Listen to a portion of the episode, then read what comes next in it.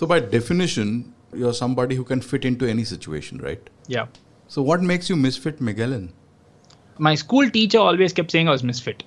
When I started, I didn't know that I can fit into any situation. That's how misfit came up.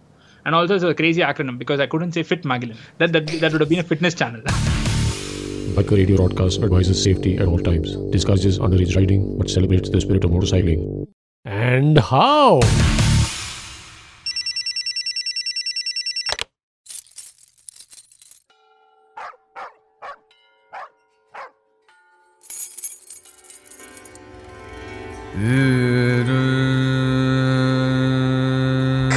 Tango Charlie, Green Tea, 515. Coming to you, Green Tea. Good morning, Tango Charlie. This is Casey Peter, Green Tea, 515. I'm ready to roll. See you in 5 at the DND Bay. Over and out.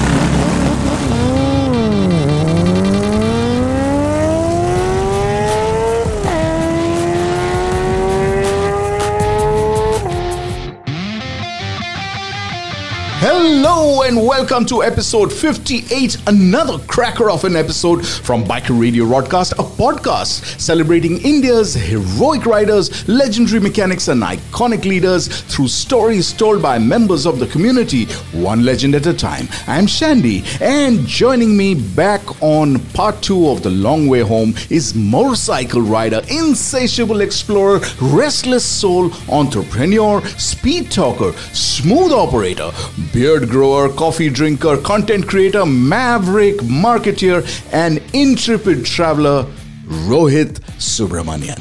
His story is almost unbelievable. And if you've missed listening to episode number 57, please pausecast, go back one episode and savor it. And when you're salivating for more, pause no more. You've heard the story of how Rohit makes it through school, one that's run by the Rajinikanth family in Chennai. How his parents elected to celebrate failure over success so that he could be indifferent to both.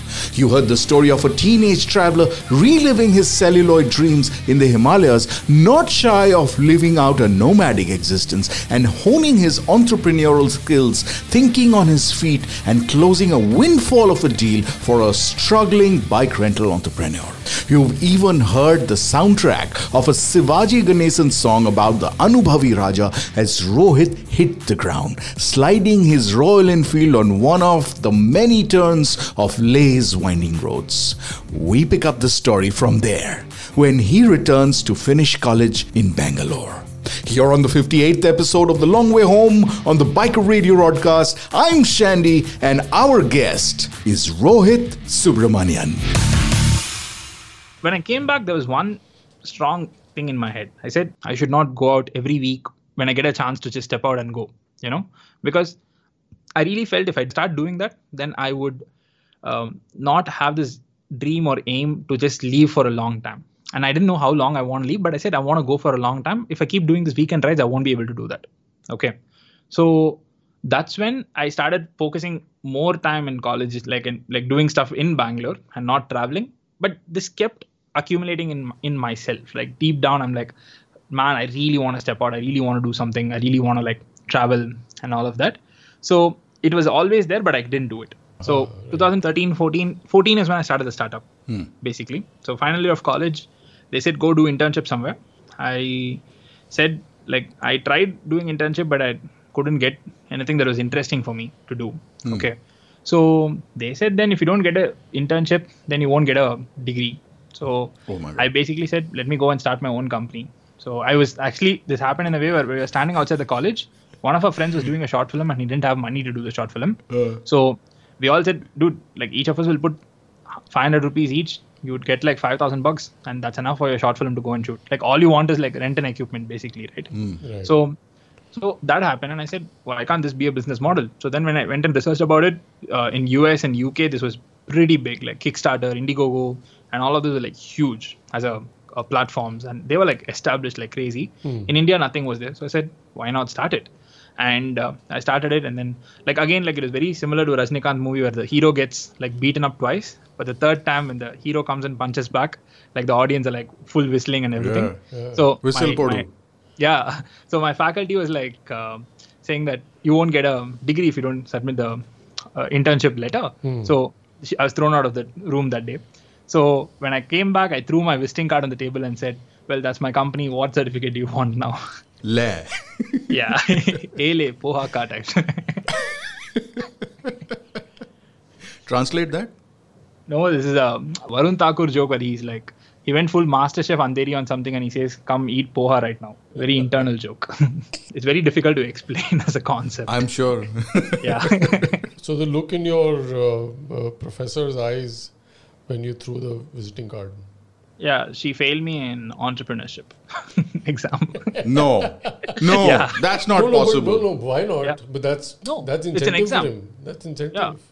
Fail no big entrepreneurship. Yeah, that I get. But then how can you fail in entrepreneurship? That's what you did, dude.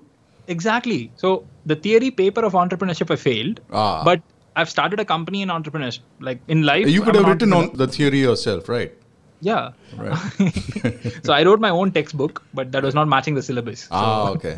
Those are problems. So college got over and I was running my own startup from the last year of college. It was Fund My Dream. It's a crowdfunding platform for creative projects.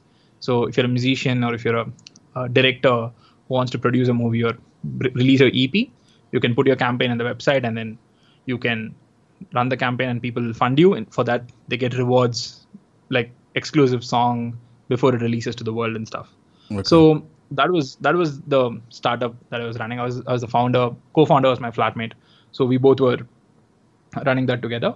Okay. And I started like getting into the routine of life, which was it is a clear-cut pattern where I could see where I wake up in the morning, I go to work, I come back like a little late in the night, and I start. I eat dinner, I watch a series or a movie, and I go to bed. So this was like day in and day out, right? Saturday, Sunday was a little different because I used to like hang out with friends. We had one rule in our company was that Friday morning was off for everyone. Okay. Because we are a firm believer of watching first day, first shows of movies. So Friday from like, you can come to office post lunch. There's no office before that because I won't open the office, not my flatmate would open. So we were like huge movie buffs. Like both of us are like, we'll watch anything and everything that's there in any language, doesn't matter. Right. So that's how it was. So obviously, like the love for that always carried forward. So Saturdays and Sundays was just chilling with friends and hanging out and everything. We used to have a book club that was running in our house. So people used to come and just read a book and like people used to just talk. One room was just about books. The other room was about movies. And then the main hall area was football and all of that used to happen. Huh. So like all the matches we used to watch. So this is what it is. And then one day I was sitting in Starbucks. This was 2015 November.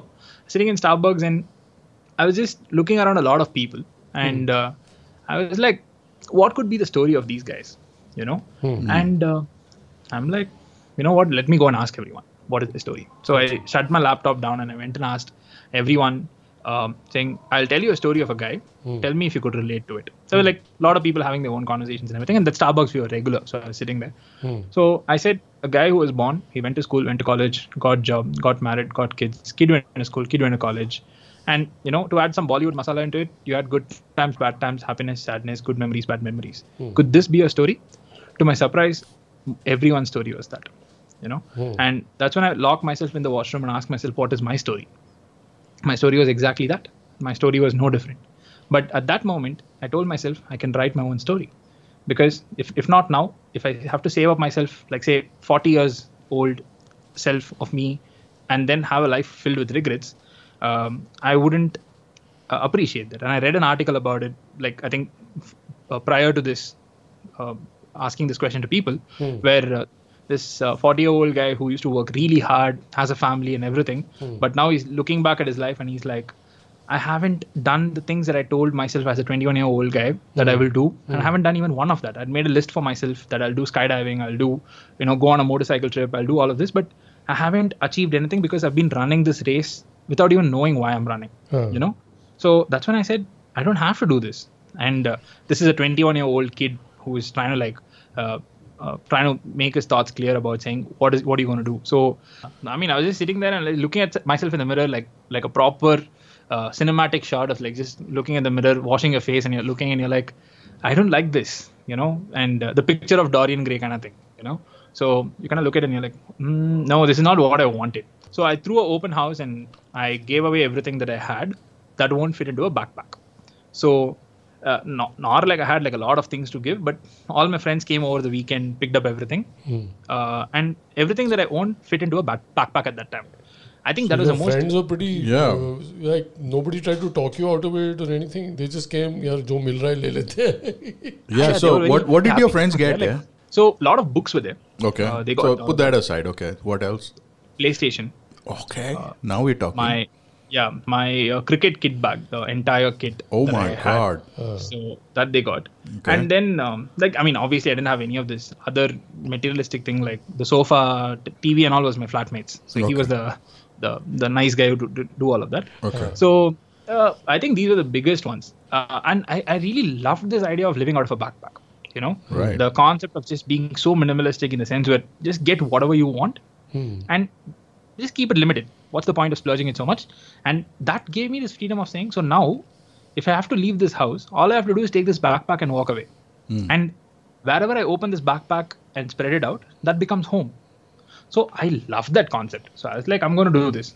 And I didn't have too much savings also in my account at that time because startup, there's a lot of early stages of startup, right? So a lot of money that was getting burnt in building everything and everything. So I anyway spent the next 1 month like handing over my duties to other people, and also I was trying to figure out what I'm going to do. So this is when a friend of mine who works in Tripoto, so basically Himani, like I told her like I want to ride around the world. So she said, you know what, I can write an article about this and see what comes out of it, you know. So I was like, cool man, I'll give an interview. So she's asking, what do you want to do? And I said, oh, I want to ride around the world on a motorcycle. That's the plan. I quit my startup and everything. So she kept asking how many countries you want to do. And this is on a Sunday. And I was watching MotoGP on the TV. So I said, I'm a huge fan of Valentino Rossi. So looking at Rossi in the screen, I said, 46 countries. So the next day morning, there came an article on Tripoto which said, Indian guy quits his startup and is traveling across 46 countries. She didn't say going to travel or is planning to travel. She said, is traveling across 46 countries on a motorcycle. Right. Okay. This is when I didn't even have an Instagram page for myself. So this article came out and it became crazy viral. Like it got like 1 million view on it. So looking at this, Wrangler called me because a couple of my friends were working there. So they put the word across to their relevant teams and everything. So they called the apparel company and said, you know what, like you're good at PR, you're good at like marketing yourself and everything. So why don't you, we'll give you apparels and stuff. Why don't you take it out and wear it and click pictures and stuff. Give us social media content. I'm talking about 2016, like January 2016. That's nice. Yeah. So I was like, wow, you can make money out of this. And people were like paying for it and you can just go and write. Great. Yeah. So why don't I go and talk to a few more brands? And that's how I called Ustra and okay. Wicked Ride basically. So I use the rule of thumb, like the three rules that food, stay and travel is the spending that I'm going to do. So obviously the travel part, what I told myself is I need a company that's just going to pay me for my fuel. So Bangalore, there was a company called Wicked Ride, which was bike rental company. So they said, we'll pay you like what, maximum 10,000 rupees a month at the max. So we don't mind paying you that. So that was taken care of aside. And the rest of the money was for food, whatever Wrangler was giving and Ustra was giving and everything, and stay basically. So at this time, I didn't even have a bike apart from the RX. So I said, okay, I'll go. Then with all of this, I basically paid the down payment for my Royal Enfield Desert Storm 500 and picked it up and like did the running in and everything. And then I was setting off from Chennai basically on January 15th, 2016 is when I started. The Biker Radio Broadcast. Listen, connect, ride on. So, January 15, 2016 is an important day for Rohit, and this will be a recurring date along this episode, and he'll do a final reveal of its significance on his documentary, which still remains unnamed. The Biker Radio Podcast, meantime, has seen its global figures grow real crazy. We now have listeners across the world, and a significant number of them are in the United States. In fact, we're close to a significant milestone ourselves, but I'll save that for later and turn instead to welcome our new listeners and tell you a little about the Biker Radio Podcast. Firstly, it's called a rodcast because, hot rods aside, I believe that podcasts are really radio on demand. And so the ROD kinda tries to pay homage to radio, which is my erstwhile stomping grounds. The show revolves around The Long Way Home, which is the interview with a rider or a community member, bringing together stories from their experience in motorcycling to you who are consistently making time to listen in. And thank you for that. We have a couple of breaks. One's called My Way, where we break away and listen in from someone who sent us an audio postcard from their road trip. The other one is called Soundboard, which is the sound advice that comes from our experts who feature on it. The Biker Radio Podcast itself is conceived and produced by Soundboard Media, who are the experts, if you're interested, in sound advice. I'm Shandy, and let's get back on The Long Way Home with Rohit Subramanian, talking on touring on his brand new Desert Storm on January 15th, circa 2016. Hi, this is Rohit Subramanian, aka Misfit Magellan, and you're on Long Way Home. January 15th, 2016 is when I started. So I started from Chennai, I went all over India. There was no rule like saying that I'll be the fastest Indian to ride from XY to second thing, or the youngest Indian to cover all the states in India and all of this. I really didn't think about anything. Right. So I said, I want to chill, I want to ride. Okay, so I'm going to go on an 8-month ride and figure life out. As a kid, I always wanted to do different jobs. So I wanted to be a waiter, I wanted to be a chaiwala, I wanted to be a truck cleaner, I wanted to be a farmer, I wanted to be a vadapawala, I want to sell ice creams on the cart. So in this trip, what I told myself is every state I go, I should pick up one new job and do it. And the first thing was in Tamil Nadu was selling ice cream. And like as a kid, you know, I was always curious, how can someone have so many ice cream in front of you and not eat it? Good question. Yeah. Oh. So I went to one guy who was selling ice cream on one street and I told him, listen, you take my bike key, you chill under this tree. I'll go around and sell you ice cream and come back and give you the money. Okay. Huh. He said, cool. He took my phone also because he was like not trusting me with my bike and everything. He thought all of that is stolen. Yeah. So he took my phone also. So I took his ice cream cart and went around like for the whole day. Huh. And like the biggest question there was, I know I can sell ice cream to people. That's the easiest part. How many ice cream would I have if I have a cart for myself the whole day? Yeah. Then went to Kerala. I was working in a parota shop where that guy was I was serving people in the restaurant. This guy didn't believe me. He said, you have such fancy bike and all, you have Royal Enfield, why would you want to work here? So I said, man, but I really want to work. So then he said, okay, cool, give me 100 rupees every day and work here. So I have to pay him 100 rupees a day to work in his shop. Okay. Achha. At the end of the third day, he gave me the 300 rupees back, right, obviously. Achha, but he did. Yeah. Oh, so okay. I kind of understood that was his trick. That's why, like I said, okay, cool, I'll give you 100 rupees a day sort of thing. It was fun. Then I worked, I was in the highways one day. I met one truck driver and then I asked him, can I just help you in the truck? Can I clean your truck and all of that? And he said, yeah, okay, sure, come. So I parked my bike in on highway Daba and I just left everything. Went with him for 4 days, just randomly going in Madhya Pradesh. And every day I wake up, I used to clean the truck and everything. Then we used to sleep in the Daba in the night. And then restart the day again. So that was one other experience. So basically every state I went, I did something or the other like this. So that was one of the things that I wanted to do, which I did. And the other one was try avoiding to stay in hotels, basically. Right. Because I always felt sleeping in a hotel is shutting yourself from what the city or the place has to offer. And I was also not this really crazy person about a monumental thing. If you say that if you've come to Delhi, you have to go and see, go to Agra and see Taj Mahal, you know. So I was more about, there is a local Chole Bhatura shop. in Delhi, and you go there and have chole bhatura because you have a story with that as a person. Like if I'm coming with you, you have a personal connect with that place, and you have a childhood story or any story with that particular place. So I was more interested in that. So I want to spend more time with the locals at that time. So I said I'll stay with people who I meet on the way, or like anyway, like by now Instagram has got some followers, Facebook has got some followers and everything. So I'll put, if people want to host me, let them host. To my surprise, I was traveling across the country for close to 7-8 months, and every day I had someone who or the other who was hosting me. And the days I didn't find a place someone was hosting me, I went and stayed in petrol pump, ATM and all of that to just sleep there. It was fun. So sleep in an ATM because you have air condition. So dude, you pay that you pay so, that so watchman. Do you carry a mattress or something, or how, what do you just? No, I had the sleeping mat sort of thing. Okay. So I put that and put a blanket on top of me and pass out. Okay. So yeah, so it was good fun. So you pay the watchman and you can sleep, is it? Yeah, it's a very common thing. Like it depends on which part of the country you are in. Okay. Do you dream money when you sleep in an ATM? No, I didn't. Okay. I was very happy that there was air condition. From Gujarat and stuff, you have dabas, so you can sleep there in the night anyway. Right. Right. And you don't have to pay anything. You just eat your dinner and you pass out, and they don't say anything. So it was good fun to like do that trip. And yeah, that was the Indian trip. That was the beginning of everything, I think. The Biker Radio Broadcast. Listen, connect, ride on. Yeah, so the highway culture changes quite a bit as soon as you're north of the Vindhyas in India.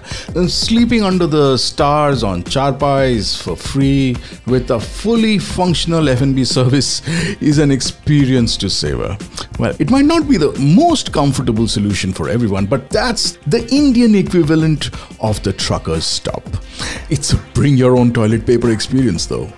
Many of you might be considering riding beyond India in different countries, and a great way to not have to travel through the neighboring badlands is what Rohit Subramanian shares with us next. By the way, Southeast Asia, namely Myanmar, Thailand, Cambodia, Laos, Vietnam, these are all pretty doable tours, even on a budget. And while you're getting ready for when you're going to ride out, the road through the Northeast is worth checking out on your maps. Right now, back to Rohit Subramanian to when the international travel starts. Hi, this is Rohit Subramanian, aka Misfit Magellan, and you're on Long Way Home. Then everyone was asking what you're going to do next and everything. I didn't know what to do.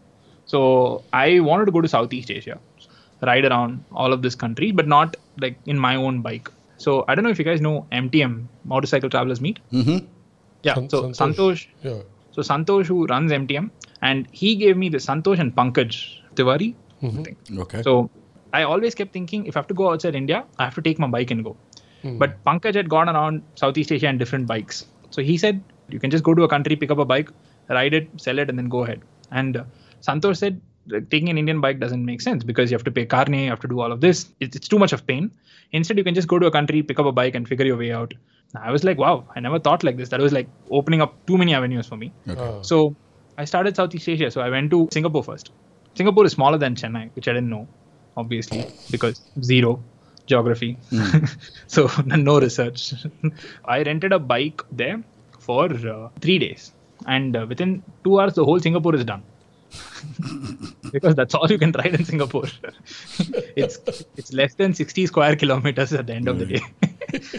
I'll tell you what happened, like how I found out Singapore is done. So I was riding around Singapore and suddenly I saw one huge traffic line, like on big queue of like all the cars and bikes standing. And I can see like on toll gates kind of thing. So I'm like, oh cool, some major toll gate, after this is expressway, then we can ride around and all of that. So, hello Malaysia. Like, yeah. So 10 minutes into the line, I'm like, oh, this is not moving. So I asked one guy next to me, I'm like, what is this line for? He's like, this is to go to Malaysia. I'm like, oh shit. And the rental guy told me very clearly that if you take a Singaporean bike to Malaysia without the required documents and everything, they charge you per minute, per kilometer, whatever that is, in the highway. I'm like, oh my God. And I'm standing right in the middle of that whole mess. And you so can't turn around, right? You can't. I mean, you can turn around. You can get out of it. You can. So, but yeah, you can. 100%. Okay. Yeah. So I slightly like like pretending as if like, oh shit, I forgot something. And I'm like, okay, sir, give me somewhere. I got out. Then I realized this, like 10 kilometers from here is the starting point where I started this ride like 2 hours ago. I'm like, oh shit, Singapore is done. So you obviously don't use any kind of GPS also. Device? No, I don't, because in India, like, I mean, for the longest time I don't, because there was no point. Like, I don't know where I'm going in the first place. Okay. Half the day was like flipping the coin and say heads or tails. If it's heads, go north, tails, go south. Okay. Or east or west, depending on that. Because depends on where you're facing at that moment. Yeah. And the thing is, there is no plan anywhere. There is no itinerary. There is no agenda. You know, there is not like a to-do list of saying, today I'll go and see this particular thing or this, meet this. If I have to meet someone, then I plan it around that. But till then, there is nothing. It's just loafering. Like, literally, it's a very cool Bangalore word, loafer. So, like, loafering around everywhere. So, that's the plan. So, that's how I used to go, just like that. So, that was Singapore. Then came Indonesia. I took a ferry to Indonesia and everything. Okay. And I entered Indonesia and took a taxi, went to this, like, some small island, Batam. And the currency in Indonesia is so confusing. It's it starts in rupiah, but the denominations are pretty high. Okay. So I was bargaining with a taxi guy to overpay him. So he was asking me, say, for 100,000 rupiah. But I'm telling him, if you're not taking 1 million, I'm not leaving this place. Because it was just too many numbers and I was super old, because Singapore was very easy in terms of currency and money. It was all simple, you know. Coming to this place, like, I withdrew, like, I said I want to withdraw $100 from the ATM and I got like a stash of money. So I'm like, what am I going to do? And suddenly I felt rich. And I called my mom and said, you know what, being a millionaire or a billionaire is very respective to which country you belong to. Yeah. Because the amount of money that I have right now in this country, I think with the looks of it, I have so much money. Yeah. So which is a cool thing. The value of it didn't matter to me. So, right. So your backpack kind of filled up. Yeah, backpack filled with like all money basically. And so I started riding in Indonesia after that for like a month, and then went to Malaysia. Flew down to Malaysia. That was the second flight that I took. What bike was this? I was riding the Honda. So you hired a bike in Indonesia. I bought a bike. You bought a bike in Indonesia? In Jakarta. And then I told that guy, I'll come and drop it back. Then it was like one of those deals where he's like, you come, I'll give you like a 20% depreciation thing, depending on how the condition is and everything. Okay. So it worked out. And how long were you there? 1 month. It was anyway like not that expensive to begin with. So, I mean, but imagine if I would have rented it, I would have paid that the entire bike's cost for the rental cost. So it is a fair trade at the end of the day. Right. Yeah. So then came to Malaysia. I had a friend's bike. So I rode around in that in Malaysia. Then went to Thailand. Then entered Vietnam. So Vietnam was great because you can buy a bike in Vietnam. Then you can ride to Cambodia. You can go to Laos and you can sell the bike in Laos and you're done, you know. So no problem. And Vietnam had a really cool concept where you have this, it's called, I think, the green book or the yellow book or the orange book. I forgot. Okay. Mm. Okay. Whatever, it's the RC book of your bike. Okay, so they have this Honda Win 125cc bikes. That's what everyone rides there. Okay, and the thing is, you might have bought this bike paying money to someone, but if I have this book, the bike is mine. Okay. And that bike costed $200. So I rode around Vietnam, Cambodia, and Laos for like 3.5-4 months, I think, and then I sold the bike for $250 in Laos. Okay. So see, entrepreneurship exists. It just comes a little later, but it happens slowly. So that covered up for that 20% depreciation. Not true. It comes up very early. Yeah. And then I said, cool, I'm going back home. So I came back to India. Then I started riding towards Nepal from Bangalore. Okay. And I started riding from Bangalore on the day demonetization was announced. So the backpack was khali now. Like dead empty. Like, or I had stuff which was not of any use at all. Right. Carry on. Carrying dead weight. What dead weight? No weight. No weight. Exactly. Weightlessness. Correct. The thoughtless thought state. Yes. So I had like somehow managed to go to the UP border. Gorakhpur, is it? Right. I forgot. But yeah, that border towards Nepal. Okay. Right. Basically, you cross the border and then I was like, I'll fill full tank here, spend all the Indian currency here, so that I can go there and withdraw money. So obviously I fill full tank in India. I go do the paperwork and everything, get the thing, and I enter Nepal somehow. So, and I'm like, oh, now the whole country is chilling without any money. Here I am, will be like full rich. Like I can withdraw how much ever I want and spend how much ever I want in Nepal. And I go to the first ATM. Before going to the ATM, I stayed in a hotel that day. So I stayed in a hotel, and next day I was supposed to go to Kathmandu, to a friend's house. Okay. So I stayed in the hotel and I take my card out, and I see behind my card, it's a HDFC card, and it says not for foreign transactions in Nepal and Bhutan. Okay. I'm like, what the fuck is this shit? I've had this card all my life, and I haven't seen this. And today I see this. That was written in such small font. Okay. So I didn't know what to do. So somehow I ran down to an ATM. And thankfully, because it's a border town, they had a SBI ATM there. So I went and withdrew. So then I realized it's not for foreign transactions or something. That's very different from withdrawing money from Nepal and Bhutan. So you can withdraw. So I was like, thank God, heart attack is over. Had a peaceful night of sleep. Next day I wake up. And I take my bike and I start the bike and I get out to go to Kathmandu, and there's like a barricade and there are like few cops standing. They stop me, they take the bike key, and they tell me that there's a protest that's happening in Nepal right now. So you can't go. So nobody is allowed to ride for the next 3 days or something. We don't know how long the protest is going to go for, so you can't ride. I'm telling you more that you can't ride because you have an Indian number plate. So people can just throw stones at you and everything. So we don't want to risk anything. So go back to wherever you're staying. So, okay, cool. I went back to the hotel. The hotel was also shut. Okay. So the whole place is abandoned. Like there's nobody on the roads. All the hotels were shut. Yeah, full lockdown. Okay. So I didn't know what to do now. So obviously I was going, and then I asked this cop. He pointed at a place and I said, okay, cool, I'll go there.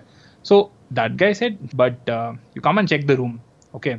And there were a lot of girls around there and everything. So I walk around. Then I realized it's a brothel. Okay. Okay. So the only place that's open is a brothel in the whole town, and nothing else is open. Okay. So if you have to stay, I have to stay in a brothel. So now comes the negotiation part of the thing. He says, if you have to use our services, then you have to pay the services cost. Yeah. You don't have to pay the room cost. Right. Okay. But if you have to use the room without the service, you have to pay double the price.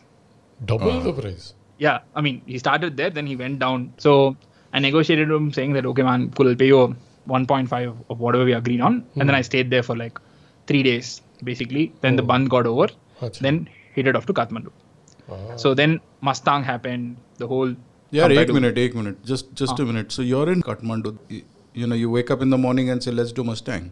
Yeah, because I went to Nepal, to Kathmandu, because my college mate was there. And he always kept telling everyone in our class saying that, man, you should come. Then, like, when I came, he was extremely overwhelmed because he was like, dude, I never thought someone would come on a motorcycle from Chennai to like the other end of India to come and meet me. So we spent like few days there. His mom made me like one full bucket full of momos to eat and everything. So like good family time and everything. So then I said, I want to go to Pokhara. So I went to Pokhara, and then from Pokhara, the obvious choice was Mustang. So I met a New Zealand rider who was riding a DR650. His name is Joe. And so Joe and I started riding, and Joe was very fascinated by the Royal Enfield. I was fascinated by DR650. Even now I'm fascinated by DR650. So we both started riding together. And by end of this trip, I had come down, like we finished the whole of Mustang. We spent like 6-7 days there. And I came back, and he was continuing a little further. He wanted to spend some more time there and then come back. But I had come down to Kathmandu, and this is around Christmas time. Okay. And I get a message from Joe saying that, man, I loved riding the Royal Enfield. I just bought a second-hand Royal Enfield in New Zealand. Like, my brother is picking up from tomorrow. I'm like, wow. Yeah. Nice. Talk about real-life influencing. Yeah. And then I came back via the Siliguri border. Yeah. And then entered Bhutan from this side. Okay. Spent some time in Bhutan and everything, and then came back to India. The Biker Radio Broadcast. Listen, connect, ride on. Welcome back on The Long Way Home. This is Rohit Subramanian on his experience traveling through Southeast Asia. Well, we're traveling eastward ourselves to the Eastern Ghats, where our friend and very enthusiastic participant from Hyderabad is traveling to with his brother. This is Sai Teja on My Way. My Way. Hi, my name is Sai Teja, aka Gumakat Babu. I'm on a ride with my brother. into the eastern ghats of Andhra Pradesh, predominantly Visakhapatnam district. We have been through this place called Dallapalli, which is about 17 kilometers from Paderu. You get to have a camp stay on the hilltop. You need to climb a couple of thousand feet above mean sea level to reach the hilltop. The view in the morning is spectacular when you are able to see adjacent mountains and clouds floating around. The temperatures in that place drop really low compared to the other places in Andhra Pradesh. For a South Indian like me, that kind of temperature is quite chilling and shivering. It was about 5 degrees Celsius last night. Food and water is not available in the place. You have to get it from a nearby town called Paderu, and you can have your dinner or breakfast of packed food from that place. Sunrise on that hill is so beautiful and mesmerizing, coming through the orange clouds and making it look like a beautiful wallpaper. Right now I am near this place called Addaripet Beach, which is about 17 kilometers from Tuni, which is the border for East Godavari district and Visakhapatnam district. This beach is famous for the beach bridge. The beach has been well maintained and is free from any form of littering till the eye can see. I think it's a must-visit place and an underrated place around the East Godavari district. Sai Teja, and you're listening to the Biker Radio Podcast. My way. The Biker Radio Podcast. Listen, connect, ride on. Thanks, Sai. This is the first time someone has sent us a road report from the Eastern Ghats, and thank you for that. Like Sai, you too can send us an audio postcard by recording your experience while you're on that road trip and sending the audio file to 89202-76675. That number once again, 89202-76675. And on-location recording gives us a great original audio, something that we really enjoy. How we could hear the sea on Sai Teja's My Way. Well, to know more about how you can participate, get on our website at bikerradiorodcast.com. Well, it'll not be fair if I did not mention that Hyderabad is our second most popular listener base. Lagta apan ko bhi Hyderabadi bolna wo padega baba. Okay, till now you've learned how you can travel through Southeast Asia, buy or rent a motorcycle to get around and get back. Europe too has a travel hack. So if you're ready, here comes the hot step.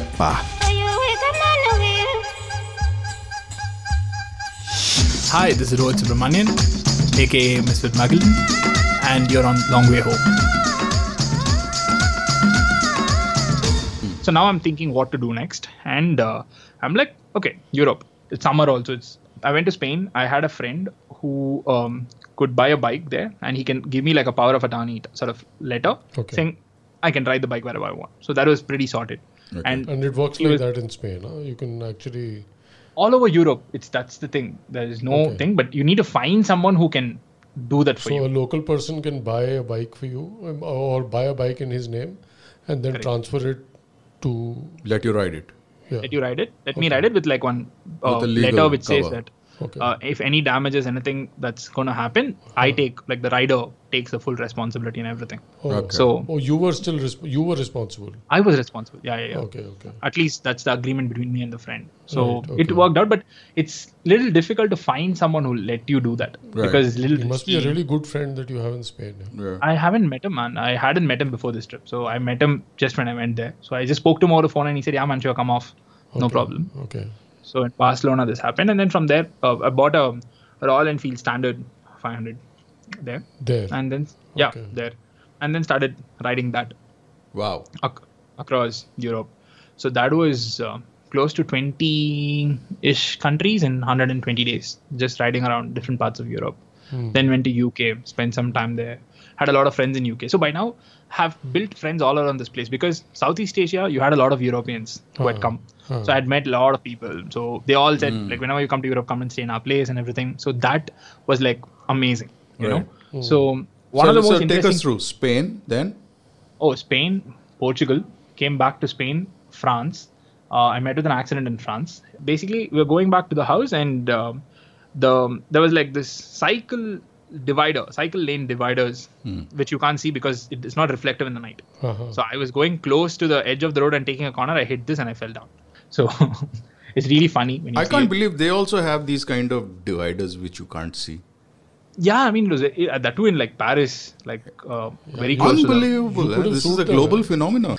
Yeah, but I didn't want to think about all of that. I suddenly oh shit, this is real. I can fall down and all. I can meet with accidents and all of that. So I was like very in that zone. I'm like, okay, cool. What about the trip now? But then I said I'm going to ride anyway. So then from France I went to Belgium. And then from Belgium I came back towards this side, towards Germany. Germany, Poland, Austria, Slovenia, Hungary, Slovakia, Croatia, Italy, all of this. And then went up to Denmark, Sweden, Norway, and then came down to Netherlands and then went to UK. Right. Like all across UK. So from London, I went to Scotland to Ireland, Ireland to Wales, and then back to London. So that was the Royal Enfield 500. Yeah, 500. Shipped my bike to Spain, gave it back to the friend. So he sold it. And we split the profit and then done. You know, actually, we've been talking for a couple of hours almost. Magellan hasn't figured. Yeah. Yeah, because we haven't gone to South America yet. But you crossed Portugal. We crossed Portugal. I was about to say, we crossed Spain and Portugal. But the Magellan Strait is in South America. Correct. The thing that he discovered. It's the tailbone. The tailbone. The Tierra del Fuego after that is that stretch, basically. Yes.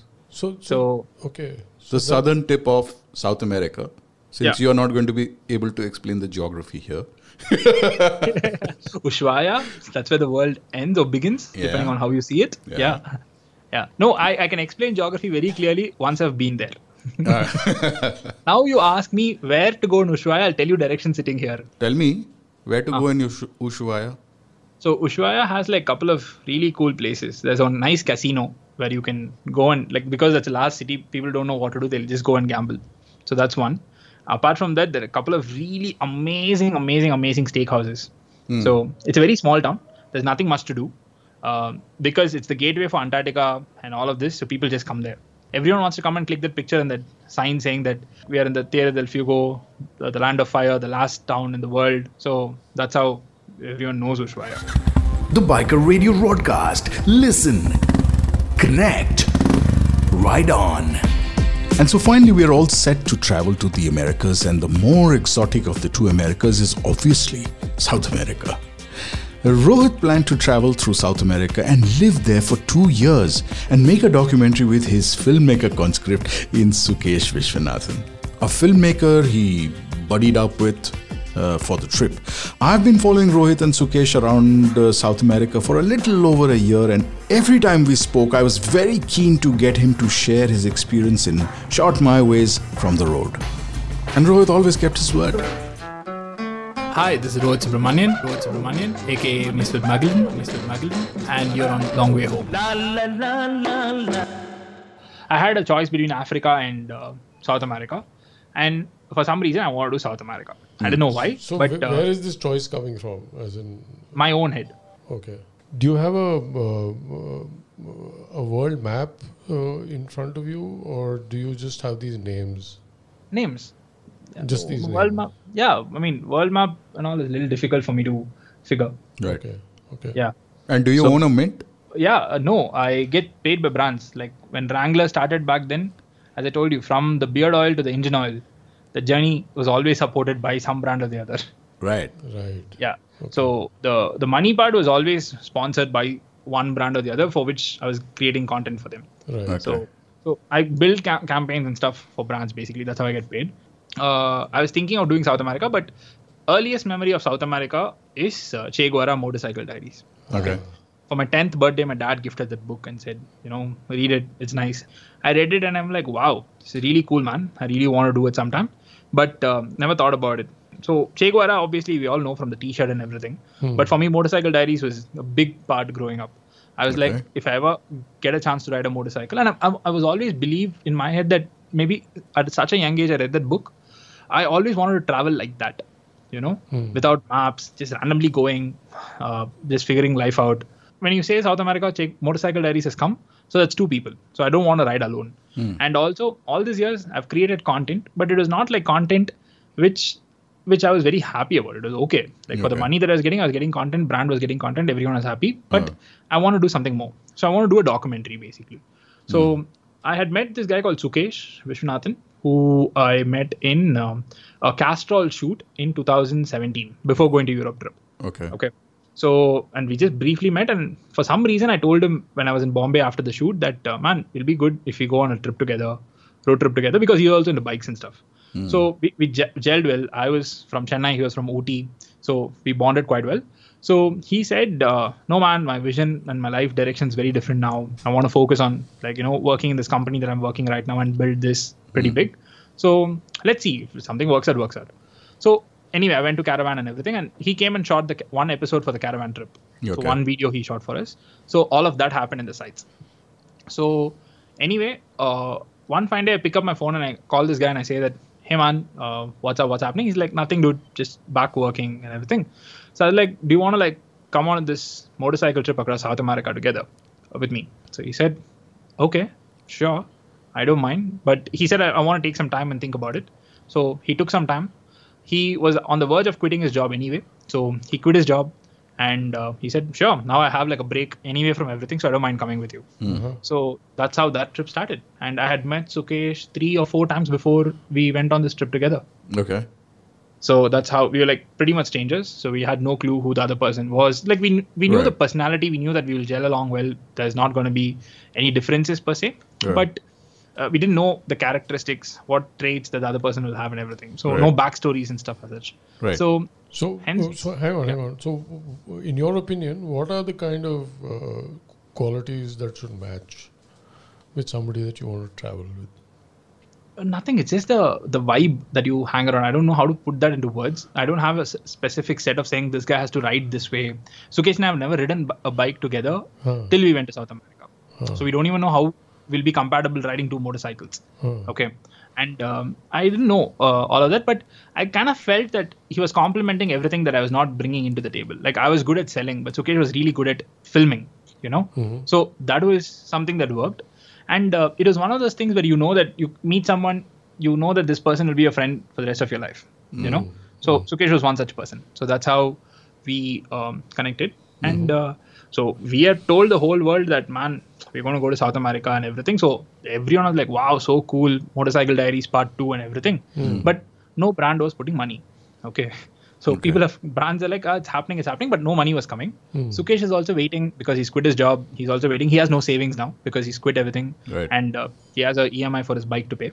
So, so we were waiting. And then every day there were like this few annoying friends of yours who want to rub it on your face, no? So they call you and say, oh, so you're still in India, what? And I'm like, yeah, man, not gone yet and everything. So I got fed up of this. So I called him and said, listen, today is Saturday. Monday morning, we're leaving to New York. Okay.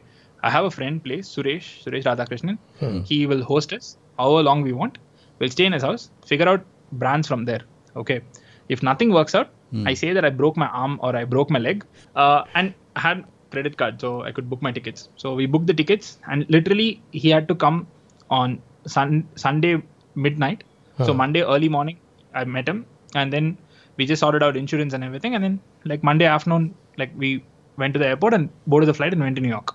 That's how impromptu it was. Sukesh was carrying like all the camera stuff and everything. So 2 big suitcases of luggage and everything. For me, nothing. 1 small backpack, which is smaller than your laptop bag, is all I was carrying. Okay. So cool. So we left, we went to New York, figured out something. Castrol came on board, sponsors happened. Like cool, time to go to South America. So just at the beginning of the trip, you bought 2 motorcycles there. Yes, we bought 2 motorcycles. In Colombia, you can buy a motorcycle with without being a resident of Colombia on your own name. So we bought the bikes on our name. And in Argentina, you can't do that, but you can sell it to a fellow traveler and you can do something called poder. Poder is like the power of attorney, basically. So took the first flight to South America from New York to Colombia, and then started riding from Colombia, Ecuador, Peru together. And we did the documentary together. So this was for 6 months. From January, we started riding. January 15th, we rode. Again, the date figures again. Yeah, and the date also has a significance in between all of Sankranti. This. Sankranti? No. Yeah, Sankranti definitely. But 2018 something happened, and that was very relevant to the documentary. You need to see the documentary because that's a very, very big reveal. I can't tell you. So that date is very, very close to my heart overall. Uh-huh. So we started riding again in January. And so where do you start? In Medellin. Okay. So the plan was to ride two bikes from Colombia, Ecuador, and Peru, and along the way document untold human story. So we met four interesting characters and we documented their life and their story. But the bigger theme of this documentary is about how these two people who are complete strangers in the beginning of the trip, but at the end of the trip are like brothers for life, and how contrasting these two people are and how the journey happened. Mm-hmm. So like, for example, Sukesh is a guy who has to eat 3 meals a day. Mm. Okay. I can survive on 1 meal a day. Mm. And I usually have 1 meal a day. Sukesh needs to get like good sleep for him to work good. Me, on the other hand, I don't care. I either sleep for 22 hours a day or I sleep for 3 hours a day. Mm. Okay. He has to take. And you can sleep on a bus that's going up the mountainside. Correct. Yeah. Sukesh has to take shower 2 times a day. For me, if it rains, I'll take shower. Sukesh has to wash his bike every day. For me, rain takes care of that also. Okay. So I'm like this. Sukesh is textbook good guy. Okay. Mm. And he's I'm sure he has a hot water bath also. Yeah. Me, on the other hand, I'm like exact opposite of that. So it was good fun. The documentary is coming out. Because of COVID, the whole post-production has been delayed. But we are on course. We're closer than ever. So one more month, I think, it should be out, I guess. Okay. So yeah, that's that. And then Sukesh left from Cusco. He comes from a production background. So for him, planning is everything. Yeah. Right? And then he's put up with me where I have no planning whatsoever. Yeah. Okay. I just let the universe do things and I just follow it, you know. So at the end of the day, this ideology of like all of this also rubbed off from each other. So Sukesh, when he went back, he's like, you know, I'm going to do my next trip without planning much. That's how he went back. Yeah. But me, I had to put some sort of thought into my trip. I had to put some sort of, thinking before doing something later. So it kind of worked out for the best. So yeah, after Sukesh left, I did Bolivia, Chile, Argentina, then sold the bike in Argentina and then flew down to Brazil. And then from Brazil, I came to India. And the 4 stories that we were doing in the documentary. So one was about narco tourism and Pablo Escobar as a story by itself. The drug trafficking is a little less now, but this whole narco tourism has become a great thing, right? So we met a girl and she was telling us a story saying when she used to go to school as a kid, they used to play a game. That is, who saw the least amount of dead bodies on the way to school? Mm. So we were like, what? That's crazy. That's how our quest to find out how this happened started. So then she said, imagine the cause of this, all of this. One of your relatives is dead because of this guy. And somehow that guy who killed all of these people is dead. But 15 years later, 20 years later, a television show comes up and the whole world starts going crazy about this guy as a fictional character. Right? And people are wearing narcos, like Escobar t-shirts, naming your dog as Escobar. And this guy is a murderer. He was no less than what any other person in Germany at his peak did. Right? In his own capacity. So they're like, how is this even possible? So that's how that story started.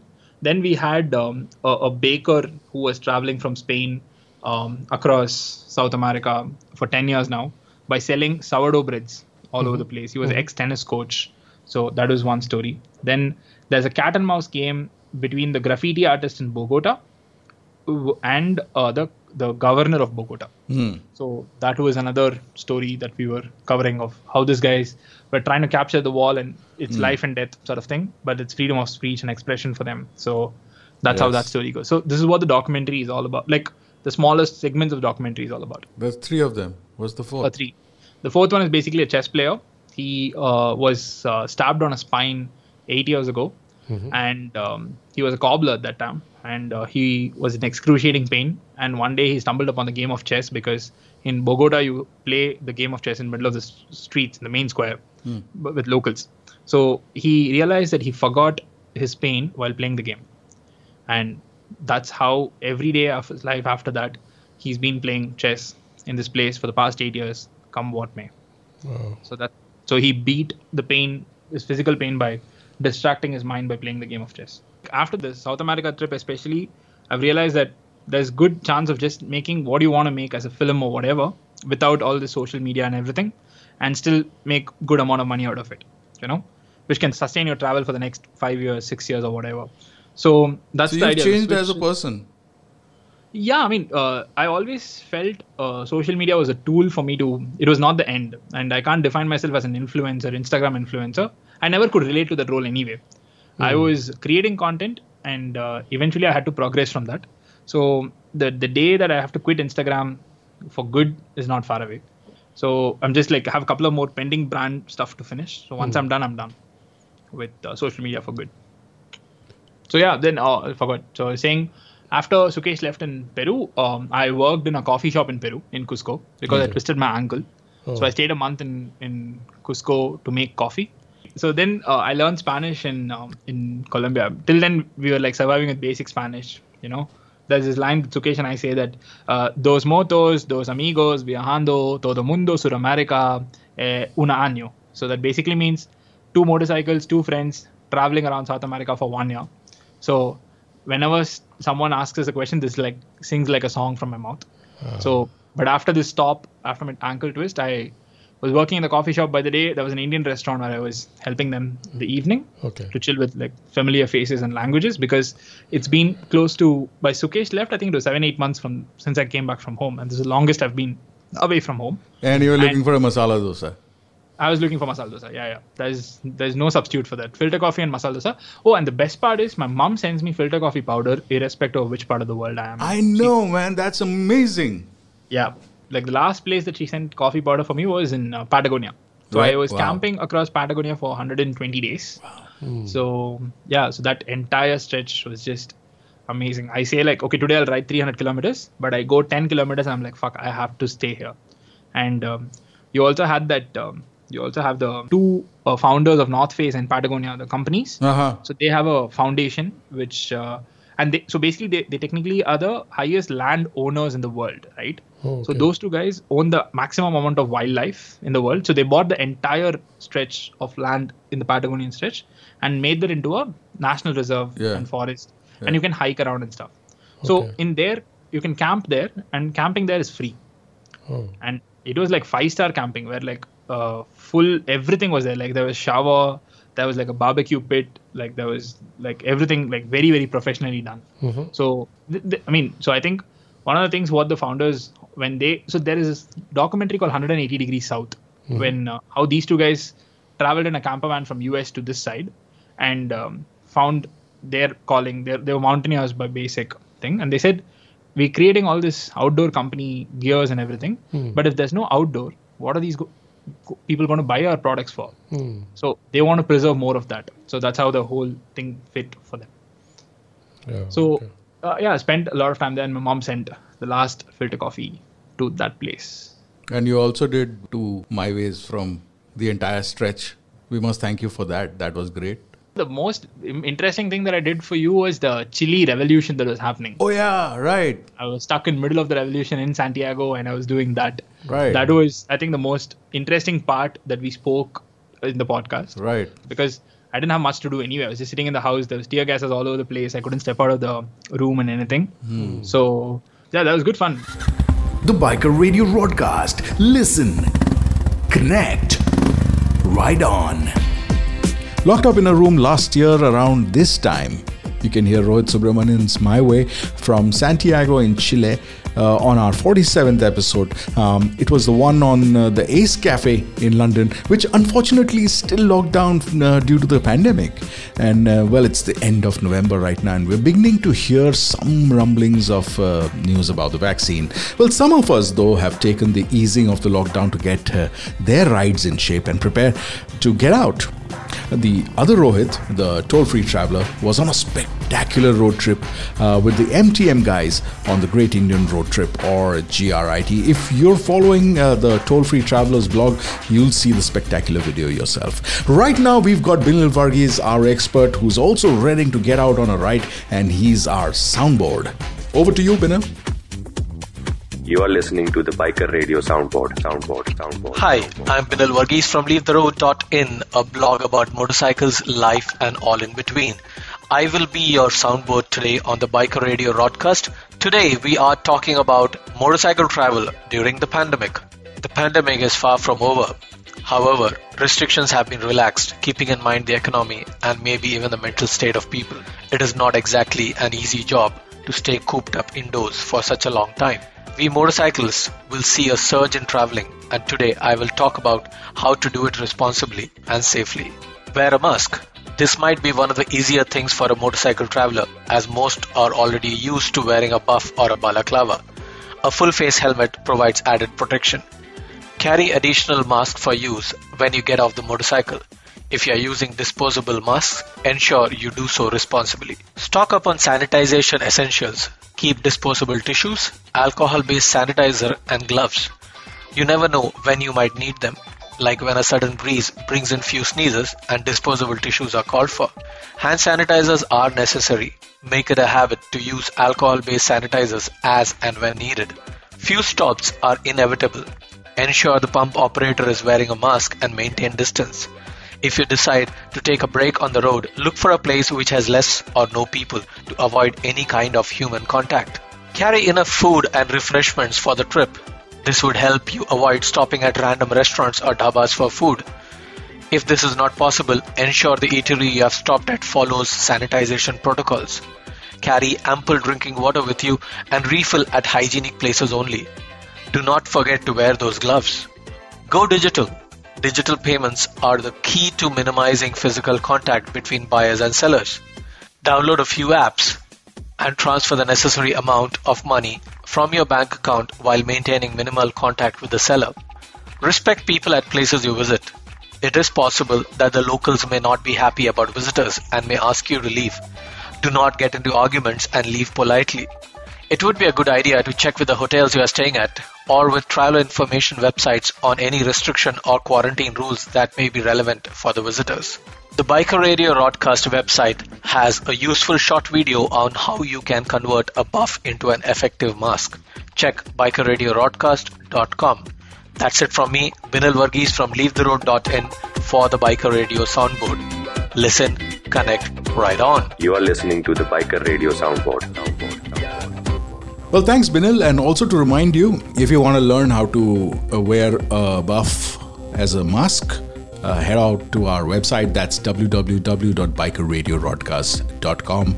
And if you want to check out Binil's blog, it is at leavetheroad.in.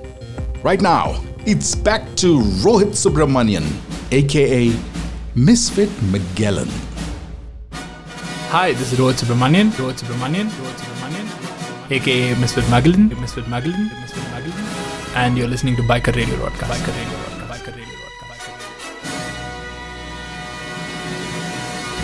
Okay, I haven't told the story out loud, but I think I'm ready now. So let's do this.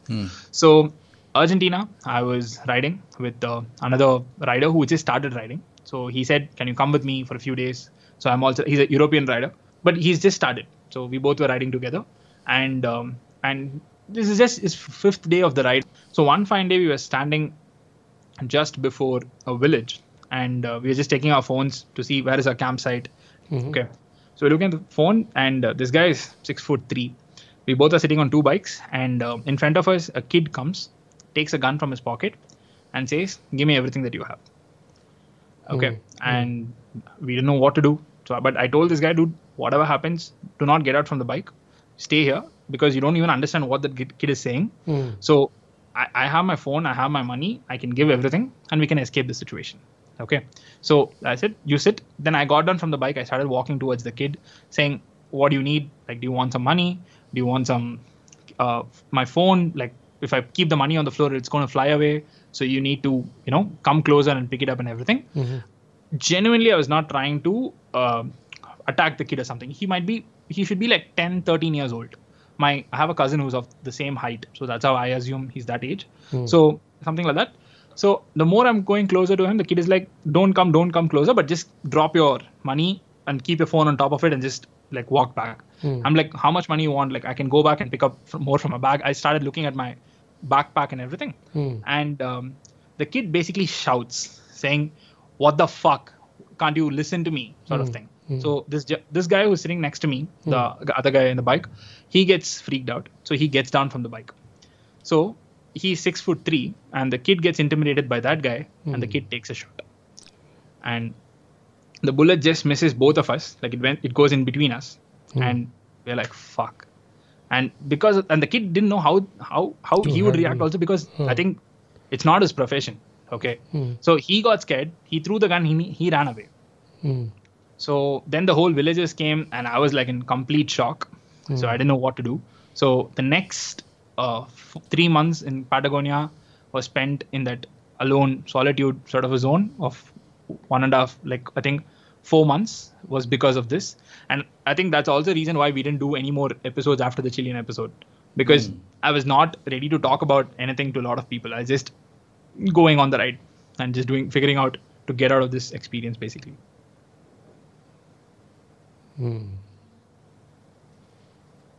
God. So just, I don't know. So what did you do? Nothing. I just had to like get it out of, I mean, now it's a cool story. It's one of the coolest stories that I can tell people. So it's fun. Basically, you got shot at. Yeah. And it missed me by a few inches. And your friend too. Yeah. Friend too. Yeah. So both of us are fine, but I don't talk to that person anymore, because I really felt like, because him getting up is the reason why it triggered the kid. That's in my head. I might be completely wrong, but yeah, I had to take my time off from everything. But I also like sat him down and told him that, dude, this is beginning of your trip. So you should not like let this affect you. You should continue further. Right. But me, on the other hand, I'm ending it anyway. I have more time to introspect and figure this out. And I've done this in the past. So this is much more easier for me than you. So don't take it personally. He understood. He was very chill. He was also shaken up, definitely, visibly. But yeah, it took some time to get out of it. So cool stories. Yeah, more than cool, man. They're chill stories completely. Definitely. Yeah. I mean, at that moment, now that I think of it, like now it's funny. Like now we can sit and laugh about it. It's so freaking funny. Yeah, the kid takes a shot and then runs away. Like, you know, oh shit, I don't know what this was supposed to happen. Correct. Just imagine. It's not part of the plan, man. Like imagine, like, you know, people talk about preparation for a trip and planning for a trip. Yeah. But how do you prepare for this, dude? Like, what do you plan for this? You know, and. You can't blame a country for this. You can't blame a region for this. Right. You know, is South America unsafe?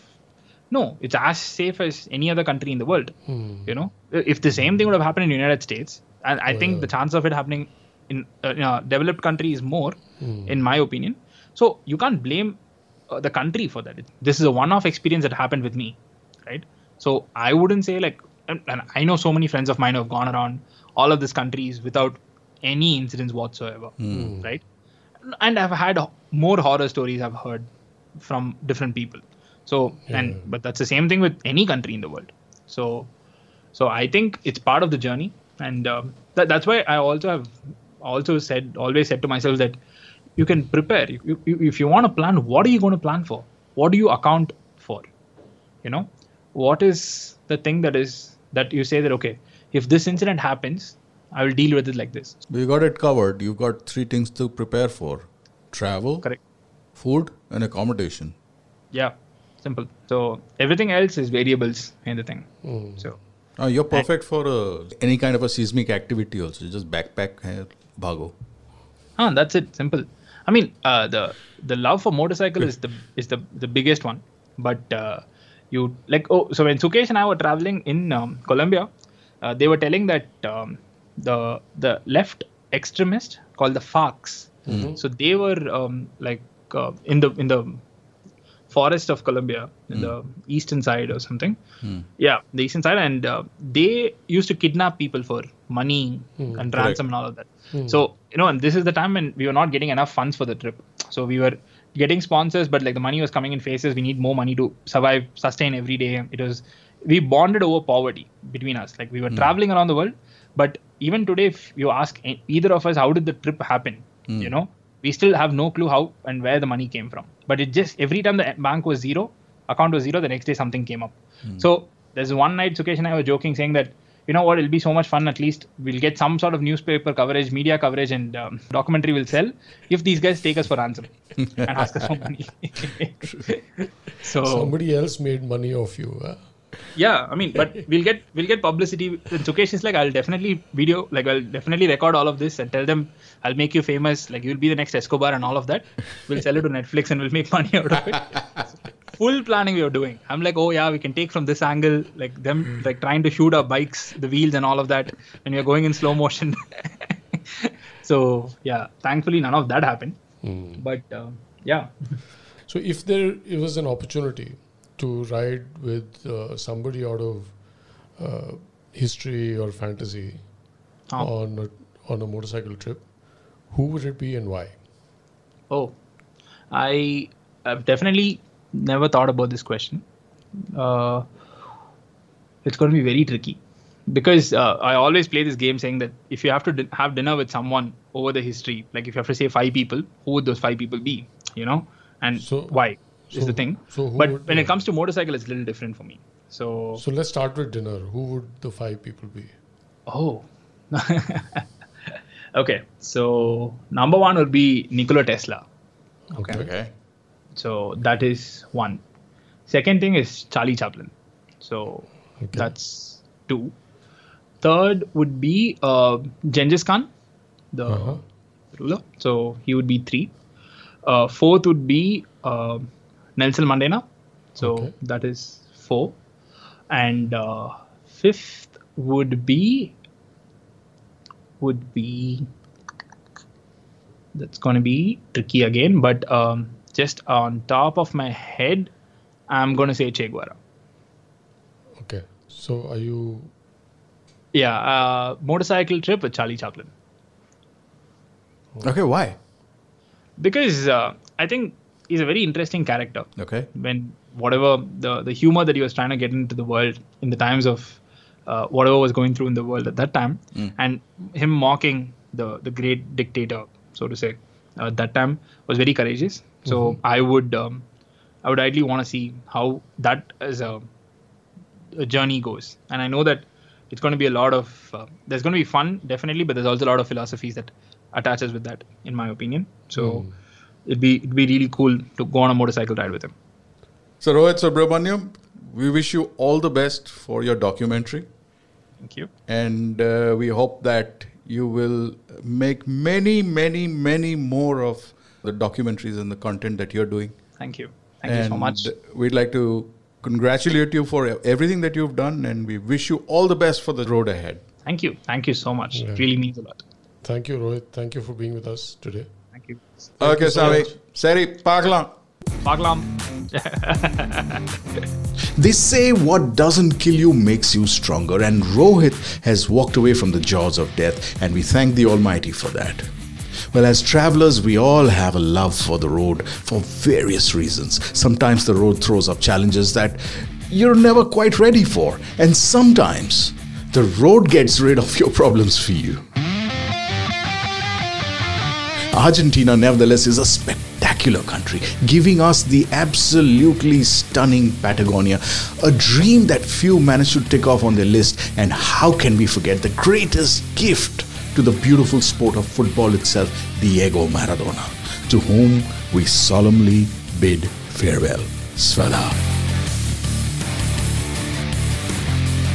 Sometimes a square peg is exactly what you need in a round hole, especially if the whole thing needs to be rethought. Now, Rohit Subramanian, imaginatively Christian misfit Magellan, prefers to square up with the wholesalers and the no-sayers, while some of us charter courses, a core magnetic resonance within him guides this young explorer to find newer grounds, challenge popular boundaries, and prove that being different is not the refuge of the quirky, but the need of the day, when most of us are rearranging life, our purpose, and the round hole we've got ourselves into. Take care, folks. The road goes on. This is Shandy on the Biker Radio Podcast, and it sure is time to say...